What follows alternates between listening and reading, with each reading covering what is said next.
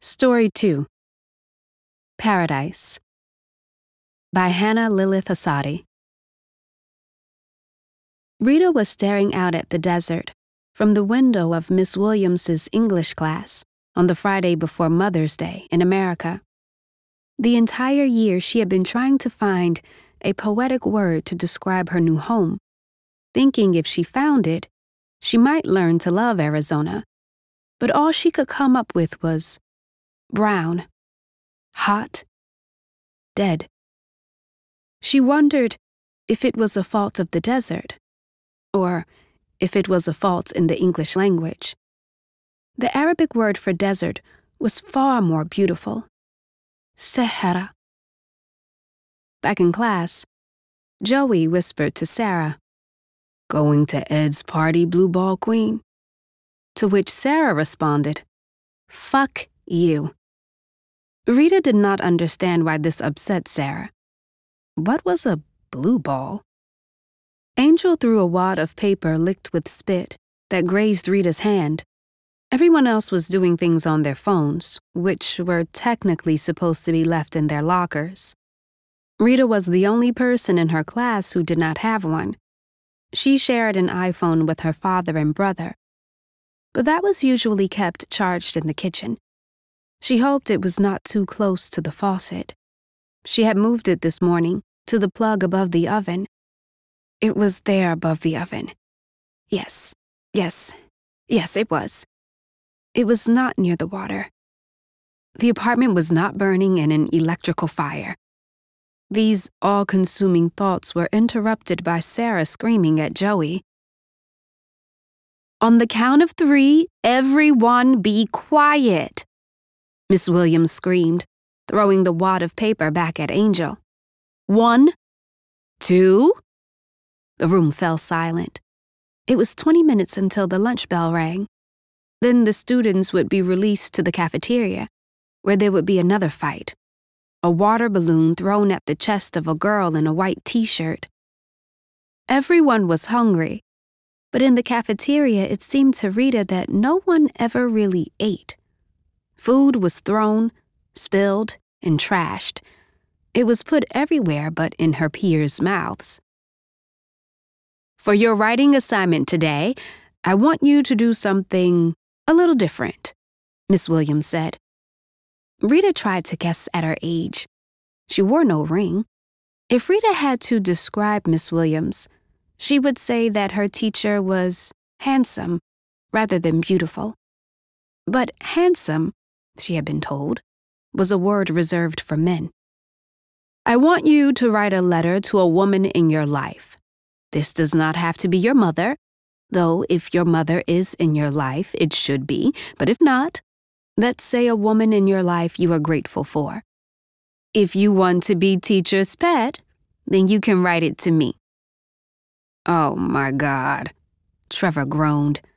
L A M E. "I know how to spell lame, Trevor. Thank you," Miss Williams said.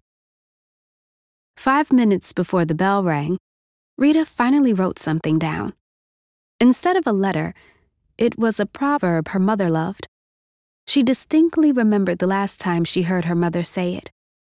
Rita's mother had become obsessed with saving the rose bushes on the porch. Like a curse of the war itself, spider mites had colonized the bushes after the first bombs fell on Aleppo that July. Overnight, all the blossoms had browned and died. Within a week, almost all of the leaves had fallen. There was a single living branch left. "Yalla, hrub jib moi," her mother said to Rita. Rita whined that she should just give up. The bushes were dead. Water would not help. But the truth was that Rita simply did not want to interrupt the show she was watching to water the pathetic roses. And though her mother's response made no sense to her then, it did to her now. "Rita, al-jenna tahakakdan al-muhat." In her notebook from Miss Williams, she translated it to English. "Paradise lies under the feet of your mother." Rita's mother was dead. It was not something she liked to talk about. She did not like to think about it either. Her mother's passing always returned very late at night, just before she fell asleep. Instead of praying, Rita would distinctly imagine her mother's feet, as they were when she was alive. Her mother's toes, pretty and dainty and always painted red, unlike Rita's, which were long and ugly, and even a little hairy like her father's. Before falling asleep, Rita would imagine squeezing beneath the arch of her mother's foot. And from there, she could see paradise, which appeared to Rita always as the sea, with the clearest blue waters, where there were no sharks, on the edge of a great rainforest, a land entirely opposite to Arizona. Instead of the sun in the sky, there were a million stars, bursting supernovas and nebulae. The sky was purple rather than blue. Lately, her paradise dreams were troubled. Walking on her white crystalline beach to pick a coconut from a tree, Rita would notice that the sand was covered in blood, then that the blood was coming from the water, and finally that the entire sea had turned red, and in it were hundreds of bodies. Rita would wake up covered in sweat and pace the apartment, checking that the doors were locked and the gas on the oven was off. She would lie in bed for hours, afraid to dream again, until the first sign of yellow dawn entered through the windows and the birds began to chirp. Sometimes, when she finally fell back asleep, her paradise looked even worse. Sometimes she heard the roar of sirens or the crack of gunshots followed by screams. Sometimes the supernova rained fire like bombs. She found that she was not beneath her mother's feet after all, because her mother was lying beneath a pile of rubble, crushed, her foot sticking out, the only part of her not bleeding. Almost still alive, just as Rita had found her in the real world one year and seven months ago. When Rita woke again, she was grateful she had to go to school, knowing that there was nothing to fear in the day ahead, not even in the snide comments from the homecoming queen, Christy, who had recently said, referring to her hijab, "If you got rid of that head thing, you might actually be pretty." Because she had already seen hell. She had lived in it. At last, the lunch bell rang. All the students in Miss Williams' junior year English class ran for the door, as if the room had begun raining lava.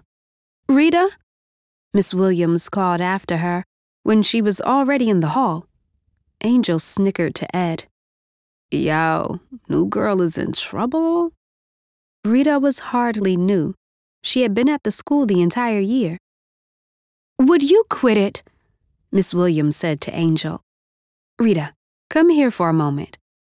Rita approached Miss Williams' desk tentatively. She would have to explain to Miss Williams why her writing assignment was so short.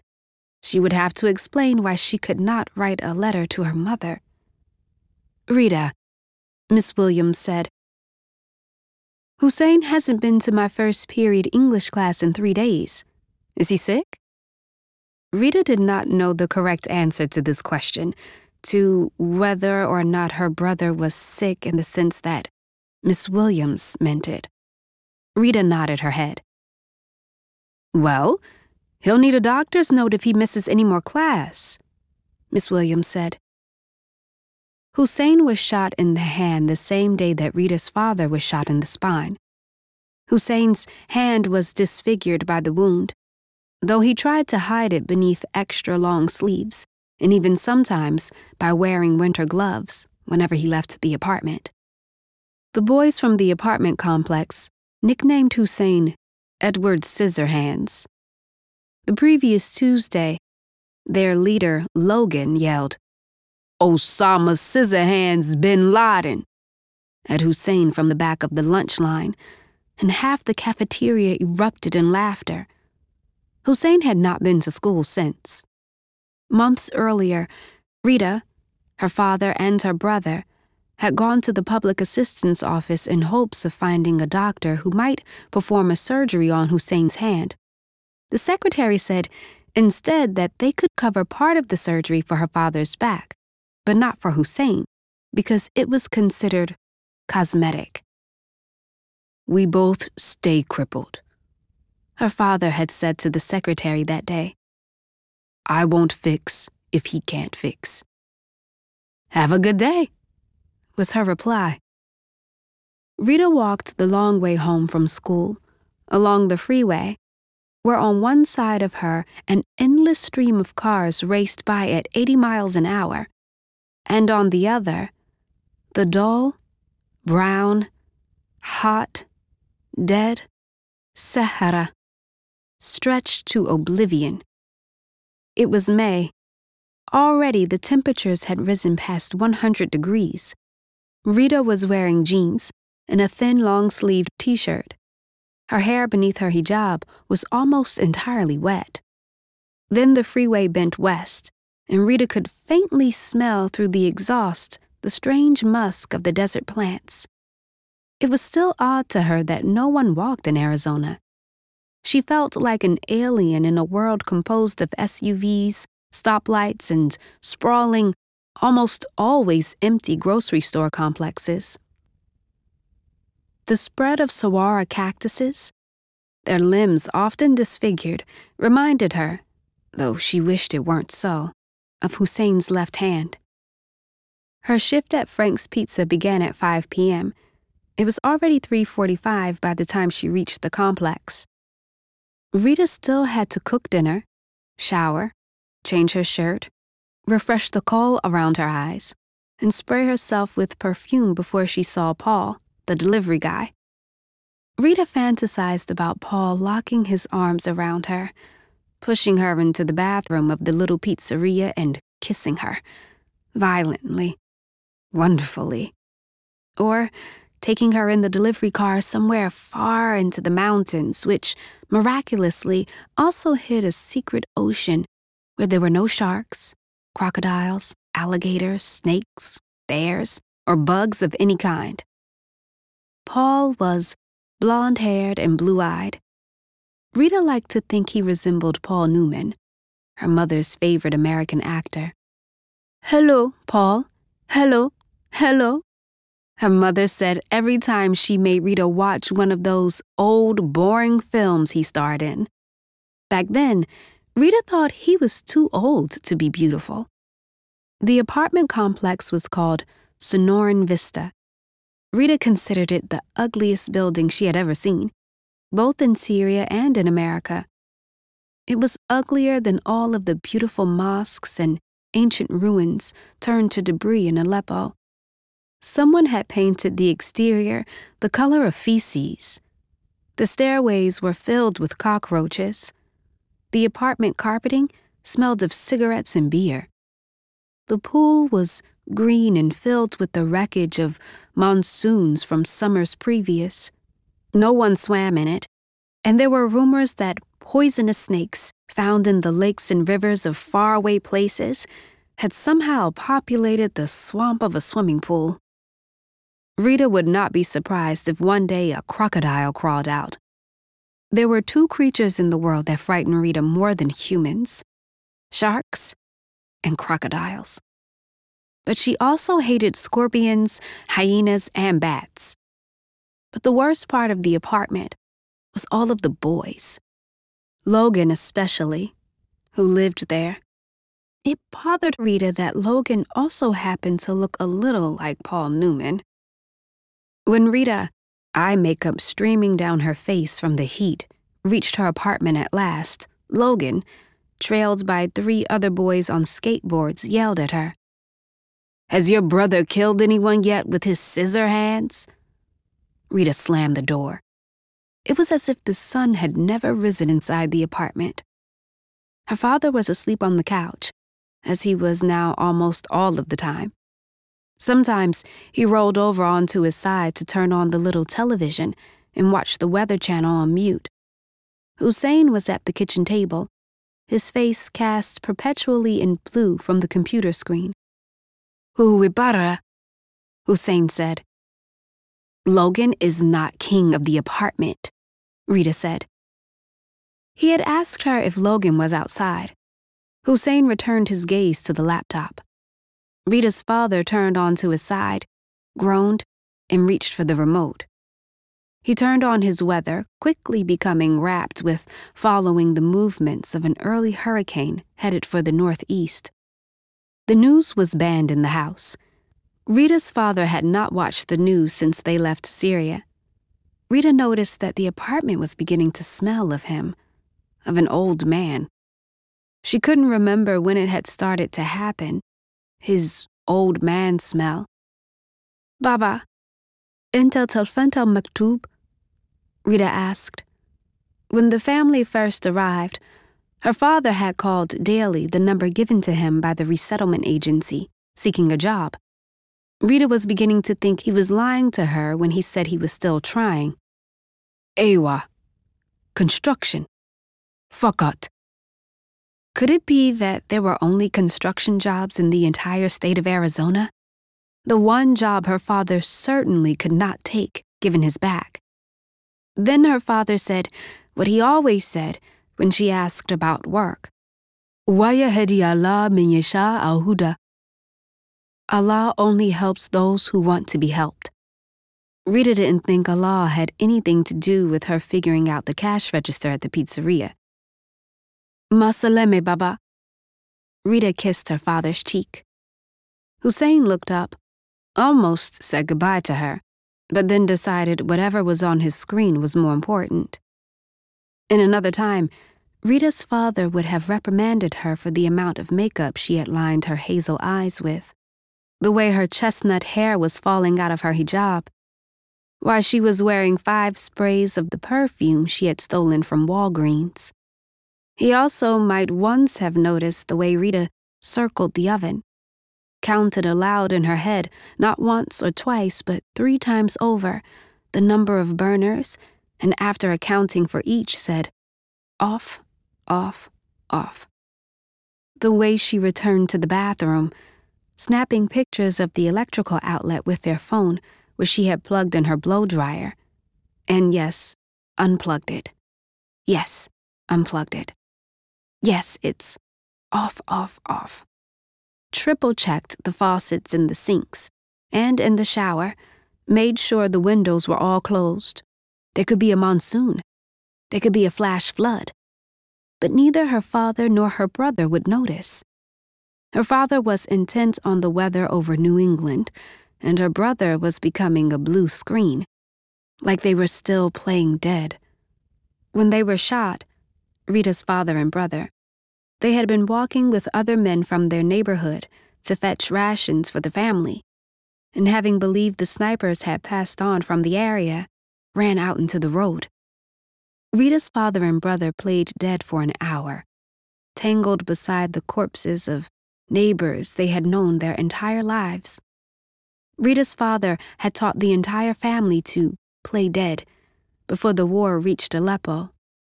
In their apartment in Aleppo back then, it was hard for Rita not to laugh. The four of them, Rita's mother among them, lying on the tile floor practicing death. When Rita first came upon her mother, her body crumpled beneath a blasted-out ceiling. Rita thought maybe, just maybe, she was playing. She was in there still, after all. Sometimes, Rita felt like the three of them were all ghosts, living together in Arizona, in some purgatory, not just playing dead but actually dead, somewhere far from beneath her mother's feet, but also not quite in hell. Toward five, the heat had abated. The temperature sank below one hundred degrees. Cars were stuck in standstill traffic as Rita walked along the freeway. Rita combated the thoughts that the entire apartment was burning down, that the burner she'd cooked the lentils on was still on, and when she returned home, she'd find her family burnt black. Off, off, off, she said to herself aloud in English. She had never been this way in Syria before the war. Off meant off, not one hundred bombs falling, not apartment buildings burning, not her loved ones dead. Rita squeezed her eyes shut and opened them again. Over the valley, smog obscured the mountains in the distance, even the one that resembled a camel lying down. Paul had once told her that when he was a child, you could see hundreds of stars in the night sky in Phoenix. But now, at night, it was bright everywhere. It seemed no humans lived in Arizona. Only cars, only malls, only highways. Her mother would have hated it for that reason. Whenever Rita's father wanted to take a drive out of Aleppo into the countryside, Rita's mother used to say another one of her favorite proverbs in response. Je ne mafianas matindas. A paradise without people in it is not worth walking in. Merhaba, Paul cried when she approached the patio of Frank's Pizza. He was smoking a cigarette in the parking lot by the delivery car. Merhaba, Rita replied. Paul had begun studying Arabic on his own. He had dropped out of high school, she knew this, but did not know why. Kif modrinza? Paul asked. I don't know, Rita answered. She had no idea what he was even trying to say. Modrinza is school, right? Paul asked. Madrasa is well, Rita answered. Paul was wearing a short-sleeved blue shirt so that his heavily tattooed forearm showed. Rita wondered about his astrological sign. She had wanted to ask him but felt too shy. She was a Cancer and hoped Paul was a Pisces. They were supposed to be compatible. Her mother had always told her to find a Pisces for a husband. Is slow today?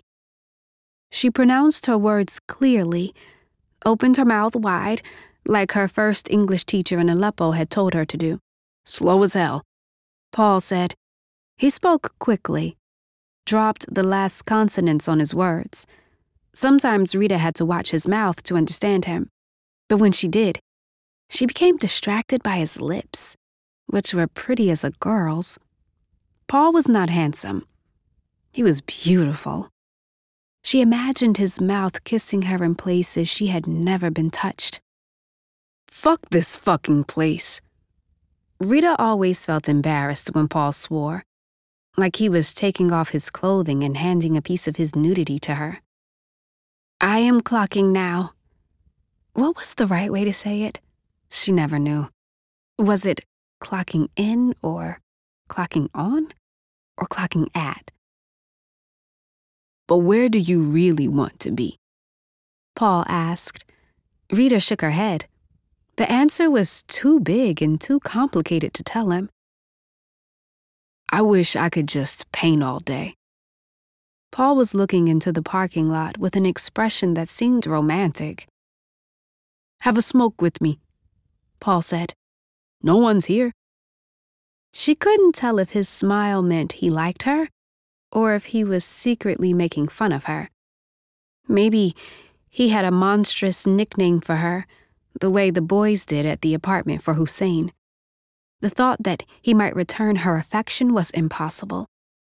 Surely he had a cheerleader somewhere, a homecoming queen, a blonde, blue-eyed, teenage goddess like Christy. Rita recalled her first cigarette. She had snuck one from her father's pack and smoked it in the middle of the night on the porch of their apartment in Aleppo.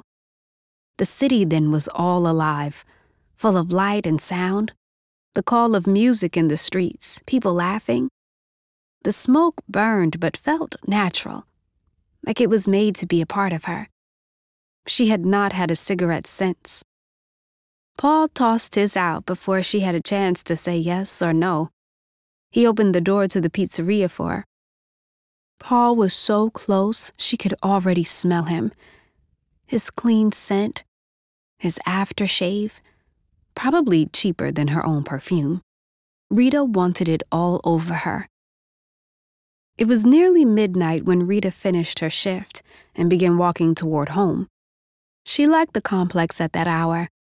Logan and his friends were all out at parties, drinking beer, smoking marijuana, somewhere far away. The lights were off in most of the apartments. Sometimes she felt the dreamy sensation that someone, a stranger, was watching her from one of the darkened windows. A camera was tracking her movements. She was part of a beautiful movie and was walking to a gorgeous, heartbreaking soundtrack. She closed her eyes, and it was almost quiet enough to believe she was on her island paradise, with its clear blue waters, the rainforest whispering around her. Rita found peace in the night in Arizona, because she knew in Syria the sun had long since risen. On the other side of the world, it was bright.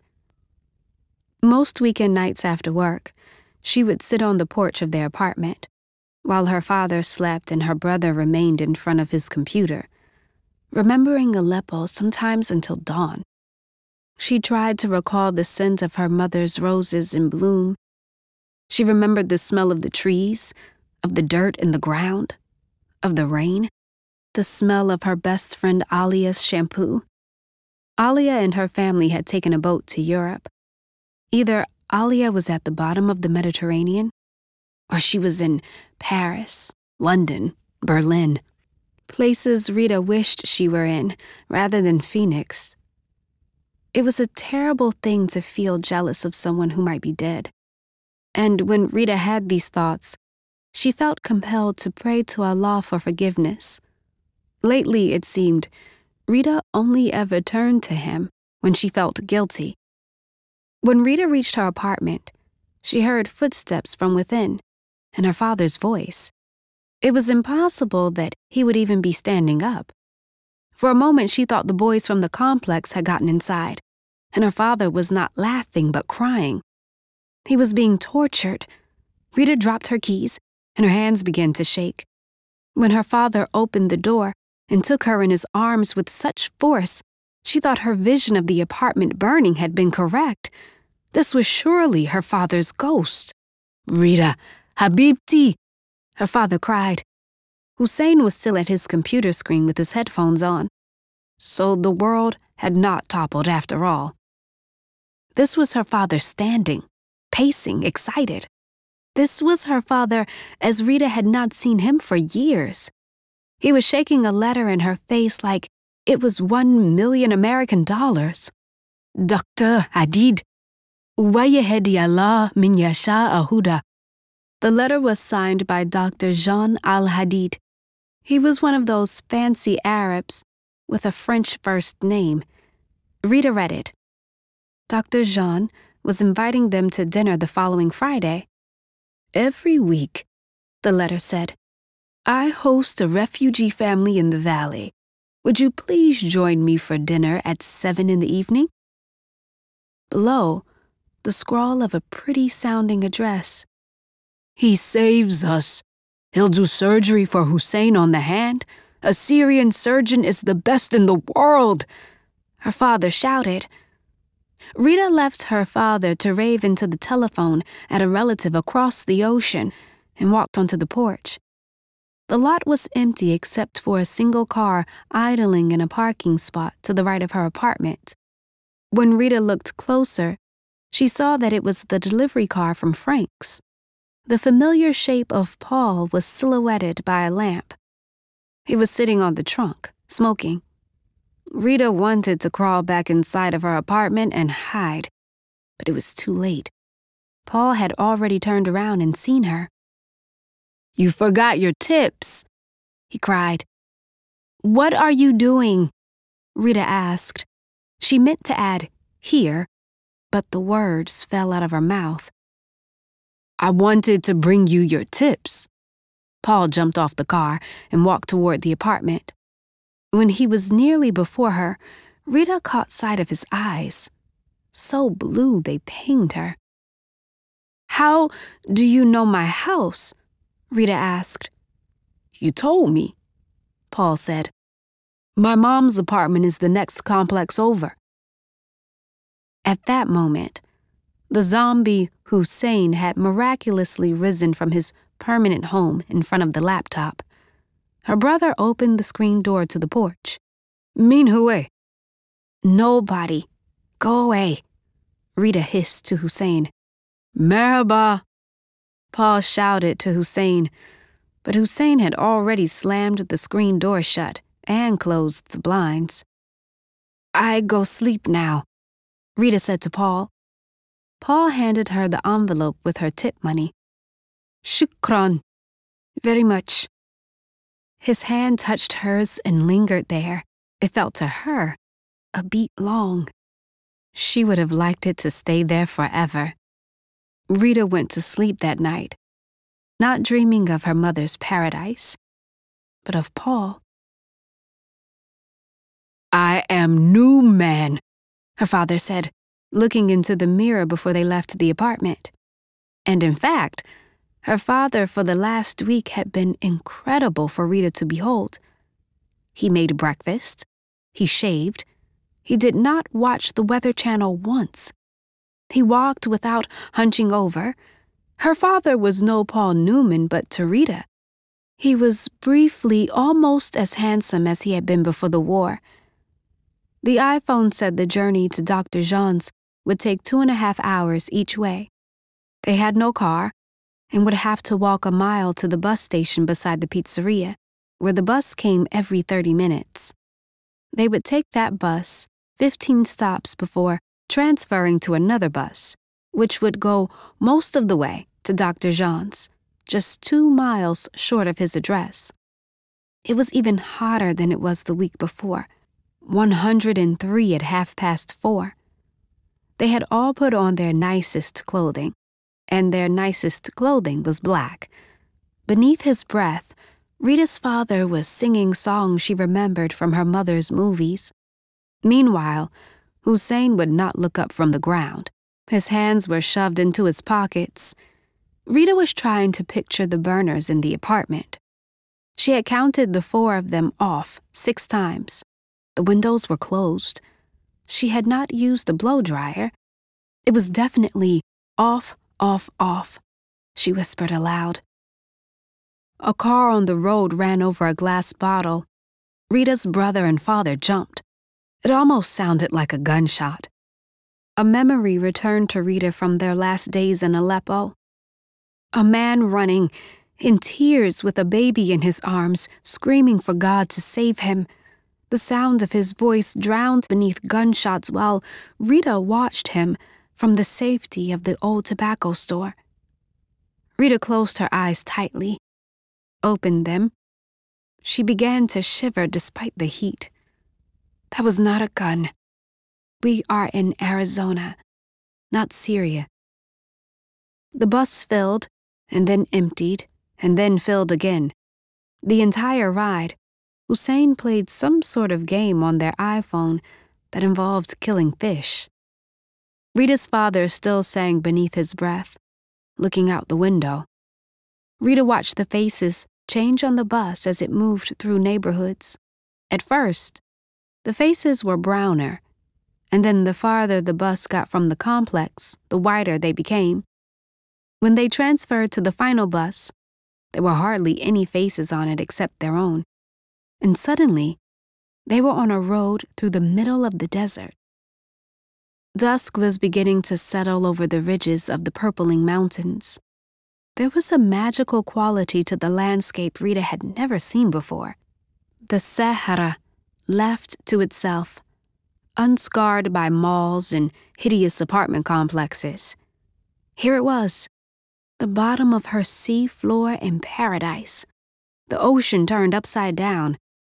There were so many saguaras, of so many different shapes, hundreds of them, stretching their arms toward the darkening sky. Rita squinted. It was a mirage. But there in the distance, wearing a white robe, Rita saw her mother walking through the desert. Rita looked at her father to see if he had seen her, but he had fallen asleep. The bus stopped abruptly at a station, that seemed to be in the middle of nowhere. "Last stop," the driver said over the intercom. How could Doctor Jean's house be anywhere here? It was nothing but desert. They had not passed the stoplight for at least ten minutes. "Excuse me," her father said to the driver and pointed to the map on the iPhone screen. The driver put his hands up and shrugged. "Good luck." They were left in the middle of the road, the bus blowing dust all over their black attire. Rita's eyes burned. Dusk was passing into night. Soon, they would have only the phone for light, and then the phone would die, and they would be alone without food, without water. It would get as dark as the night they had met the smuggler who took them out of Aleppo. Rita had never known his name. Her father had handed him the money, which the smuggler counted thoroughly. And then they were put, the three of them, into the trunk of his car. Rita felt like she had forgotten how to breathe when the car stopped, and they heard the government men speaking, their footsteps rounding the perimeter of the car. Her breath was caught in her chest. It would not come out. One of the officers hit the trunk with something, a baton perhaps. Rita's father pressed his hands down harder on both Rita's and Hussein's mouths. She could feel her father's heartbeat, wild and mad, in his chest. Then it was over. The car picked up speed, and they were left just like this on the edge of an abandoned town. The border was a mile away, the smuggler said. "A la marque." Back in Arizona, Rita looked in the distance and saw on the seat of a small mountain a row of lights. There was a large house there, up a small road Rita could hardly make out. It was all alone, grandiose, like a palace from another century. The three of them, for that two-mile walk to Doctor Jean's, were all walking in the past, away from that abandoned town, into the dawn, on toward the border. Birds somehow still chirped in Syria, and they had come for them that morning, oblivious to the blood and the bombs, and to Rita's mother being gone. The twilight was magnificent. The land never looked more beautiful to Rita. Syria was the color of straw. They were leaving. They would never return. Rita's father collapsed in the road, burying his head in his hands just before they reached the border. The wind that morning was made of tears. It was dark by the time they reached the foot of the hill of Doctor Jean's home. "We're almost there," Rita said. And when she saw the house up close, lit up like a chandelier in the dusky desert, for a minute she thought what she meant to say was, "We're almost home." Doctor Jean was a tall, middle-aged man with green eyes. He wore a cream dress shirt with silky pants Rita yearned to touch, to feel against her face. He greeted them in English. "I was born here," he explained, and waved his hands for them to come inside. The ceilings were painted like Rita imagined the churches were in Italy, and from them hung true chandeliers. The floor beneath them was marble and cold to the touch. They didn't have to remove their shoes, Doctor Jean had said, but it was habit.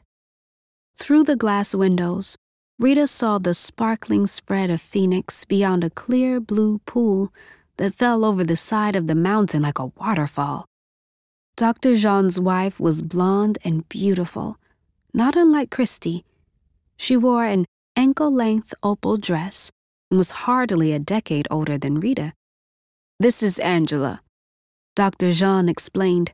"She designed the interior of the house." Rita's father was stupefied. He kept saying, "Hello, hello, hello." Whether about the house, Angela, or Doctor Jean's entire life, Rita did not know. "You live American dream," her father said next. Doctor Jean smiled. "Would you like a tour?" "Shukran, shukran." Rita's father seemed to have forgotten all of his English. There were seven bedrooms in the house, five bathrooms, enough room in all for twenty families, Rita calculated. A movie theater in the basement, a basketball court to the right of the house. Rita imagined the tent cities where hundreds of her countrymen and women now lived, and thought of how it would look if Doctor Jean's house were full of them. They would roast meat and sing songs and dance around fires, looking out over the desert. The tour ended at the pool. Rita did not know how to swim. She had never learned, but imagined herself in those clear blue waters with Paul wrapped around her, laughing, his limbs slippery, his mouth sweet. In Doctor Jean's pool, there could be no sharks. "We've made lamb?" Angela said. The tone of her sentences seemed to end with question marks rather than periods. In her hand, perpetually, was a glass of white wine. Doctor Jean had offered them all wine, too, and Rita, lost in her reverie, said yes, when her father interjected, saying they would have soda. Rita had not had lamb since her mother made it years ago, and though the lamb Angela had made was nothing like her mother's, she savored every bite, chewing slowly and carefully, as Angela did. Rita's father and Hussein devoured their plates like animals, her father eating the meat with bread clutched in his hands rather than with a fork. Doctor Jean sat at the head of the table, Angela at the other end. It was the longest table Rita had ever seen. Rita figured that at least twelve people could fit around it, and they were only five. "You know, my mother and father were immigrants here too," Doctor Jean said. "They came here fifty years ago with nothing in their pockets but a dream. They bought a house in the valley and opened a grocery store that quickly became one of the most popular stores in the state. And now, we have ten of them. I'm sure you've heard of it. Georgie's Supermarket? My father's name was George." "Ewa," Rita's father said, then correcting himself said, "Yes, we hear." But it wasn't always easy. They were successful, but they always missed Syria. They were always talking about their old neighborhood. They never quite came to accept Arizona as home. I suppose it never really was. Doctor Jean looked at Angela. "What wonderful lamb, Angela! Angela is quite the cook, right?" "Shukran jazilan," Rita's father said, and looked at his children to follow suit. Hussein raised his head and smiled shyly. He had eaten the entire meal with his wounded hand in his lap, trying to slice the lamb with his fork only. "Thank you very much, Missus Angela," Rita said. "Where they are?" "Imwekuabuki," Rita's father said. "Your mother and father?" Rita clarified. "Oh, my parents passed many years ago," Doctor Jean said, still smiling.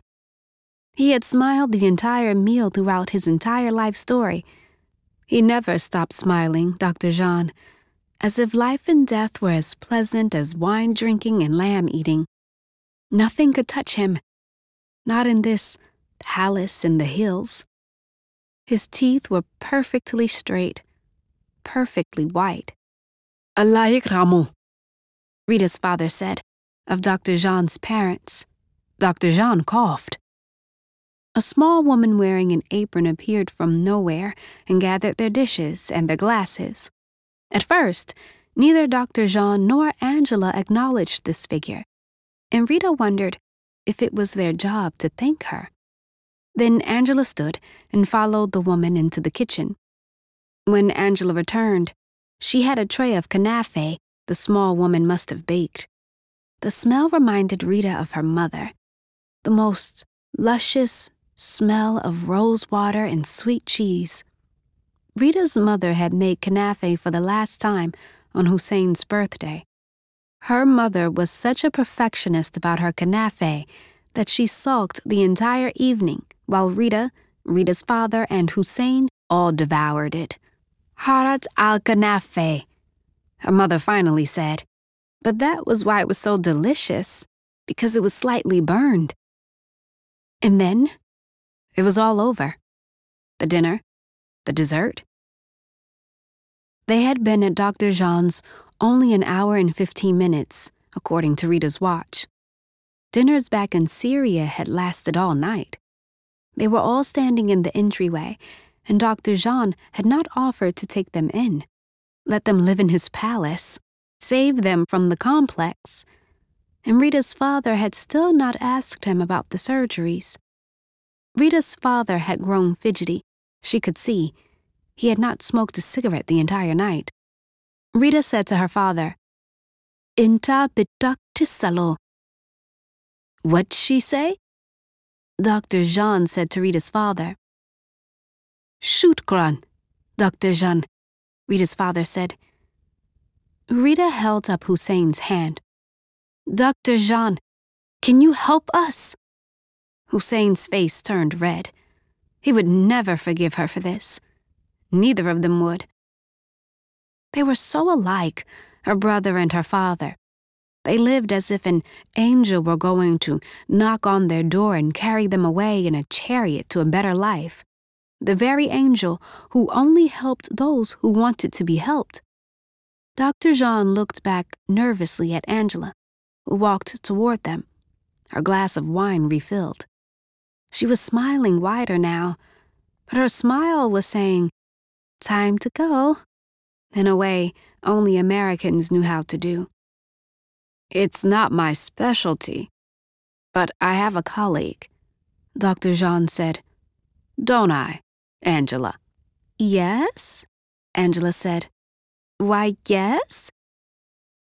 "I'll be in touch with you all. Wonderful to have you. Just wonderful." Rita's father kept saying, "Shukran, shukran," shaking Doctor Jean's hand like he was God himself. "How are you all getting home?" Doctor Jean asked. "The bus," Rita said. Doctor Jean looked offended by her answer. "Oh, no," he said. "I'll call you a car." They spent the ten minutes until the car came, with Rita's father thanking Doctor Jean over and over again, and telling him, "Please, no, please, no," to the car, and Doctor Jean nodding his head, ignoring him, saying he would call them in the coming days, very soon, not to worry, very soon. Just wonderful. So wonderful you all being able to share a meal with us. See you again. He smiled. And then they were in a black Suburban, one of those cars that resembled the army tanks Rita had seen so many times from the side of the road. It smelled of new leather and air freshener and peppermint. The radio was on playing pop songs about love, and out the window, Rita gazed into the desert, passing back into suburbs, and as the light became brighter and the houses more tightly set against one another, she prayed to her mother that Doctor Jean would have them back to his house the very next week. She did not care if her brother and her father were angry at her for her boldness. She was trying to save their lives. One day, she would bring Paul there. She fantasized about him waiting for her in the pool. She would release her hair for him and dive down into the clear blue water like a mermaid. She would learn, just like that, how to swim. And then so quickly, they were back at Sonoran Vista. The driver said only one word the entire drive, and it was, "Good night." As soon as they had exited the car, Hussein turned to Rita. "Mind your own fucking business." "Shuad," her father said, uncomprehending. "Nothing," Rita said. The last day of school before summer vacation arrived, and there was still no word from Doctor Jean. Hussein had returned to school, but had received a D on his final math test. Of the two of them, Hussein was the better at English, though he rarely spoke it. and Rita was the better at math, but was terrible in English, though she tried to speak it all the time. Rita was the only junior in her calculus class. Rita felt the most solace inside of math equations. The world simplified to solving y as a function of x. "I can help you with the math," Rita said to Hussein on the walk home. Hussein was staring at the iPhone. He had learned to play on it and hold it with only one hand. "Math is peace for me. Steve Jobs dropped out of school, and he was Syrian," Hussein said. "You can't drop from high school," Rita said. Hussein grunted and returned to his game, which involved multicolored birds. He was so occupied by the phone that when they approached the door of their apartment, Hussein hardly noticed that "Go the fuck home, towelhead terrorist" and "Sandy Scissorhands sucks ISIS cock" was graffitied on their apartment door. For the first time in many months, Rita did something without checking herself, without making sure her father was still alive inside, that nothing had burned down, that the windows were all closed. Something took over her. She dropped her book bag at the door. She felt as if a thousand crows had burst from her chest, and she was attached to them by string, and they were flying her away from the door toward the apartment pool, where she knew Logan and the boys would be at that time of the afternoon. "Rita, ta'i lahon," Hussein screamed after her. Without saying anything at all, she walked up to Logan, who was in the middle of telling some sort of terrible joke. "What are you—" Logan started to say, but before he could, Rita's hands were pressed against his chest, and the next thing she knew, she heard the smack of his body fall into the pool. Rita did not wait to see his reaction. She ran away from the boys, and though they chased her, one managed to tear her hijab from her head. They lost her at the first stoplight when she ran through traffic, through the sound of angry horns. Rita had always been a strong runner. She ran and ran, and in her head could not kill the delusion mounting in her. She had killed Logan. Rather than landing in the swamp, snake-ridden, alligator-filled, monsoon-trashed pool, which she had seen, had seen, had seen with her own eyes. But no, no, no.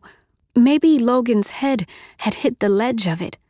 Not only was he dead, but her brother and father were both burning alive in the apartment, for she had not checked the burners, and she was all alone, and she could not go back. Suddenly, she thought she could run all the way to Doctor Jean's. She could hide there. She caught her breath at the station by the pizzeria. She had no money for the bus, but she knew the route well enough. She remembered it. She remembered everything. It was nearly sundown, but the heat was still beating down on the valley. Rita had no water, her lips were chapped, and her hair lay sleek and wet against her face. It had been years since she had been outside without covering her hair. She believed she had reached the part of the desert the second bus had taken on the way to Doctor Jean's. She was almost there. There was a sign that read, "Landfill." Rita did not know what a landfill meant, but thought it might be something to do with the land filling a place, a place full of land, of desert, pure Sahara. Rather than a place filled with malls and cars and buildings. She walked on. It was only after some minutes that the smell began to reach her.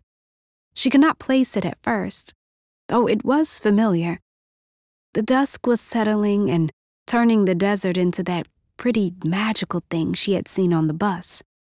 But here up close, she saw the desert was filled with pieces of plastic, that there was no empty space of earth but rot all around her, and crows swooping down like a plague, pecking at the corpses of human waste. Rita's head began to feel heavy. In the distance, she saw a wave of water. Maybe she was in Aleppo. She was walking amid the debris. Soon, she would find her mother. Her mother's foot twitched even after death.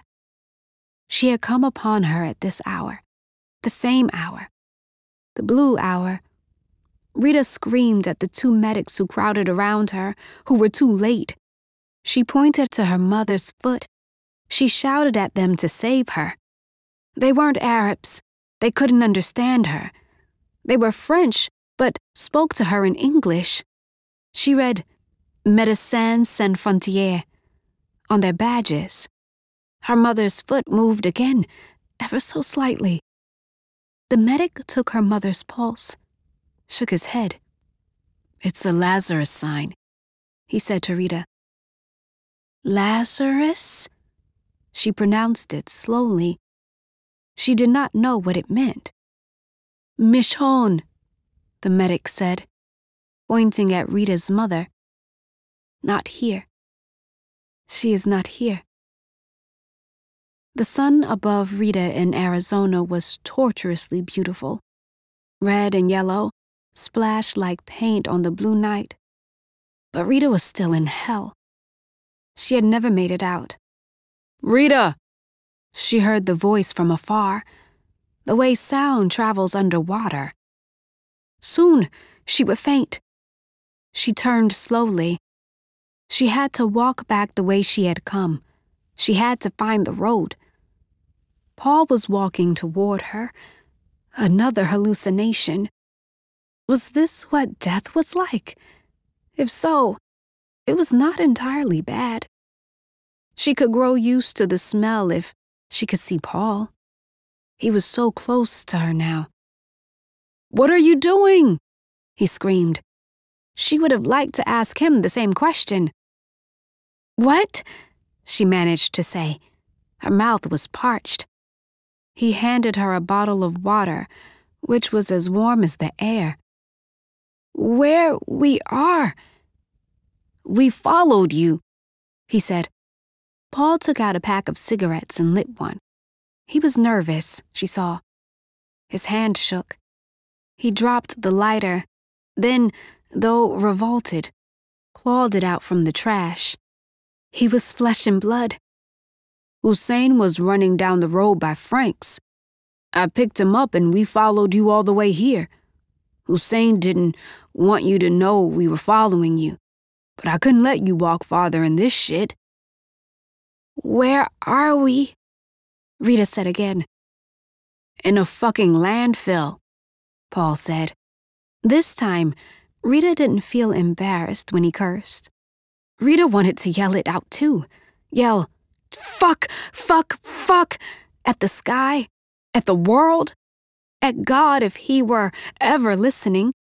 Come to think of it, English did have a good word. It was fuck. Then she saw it.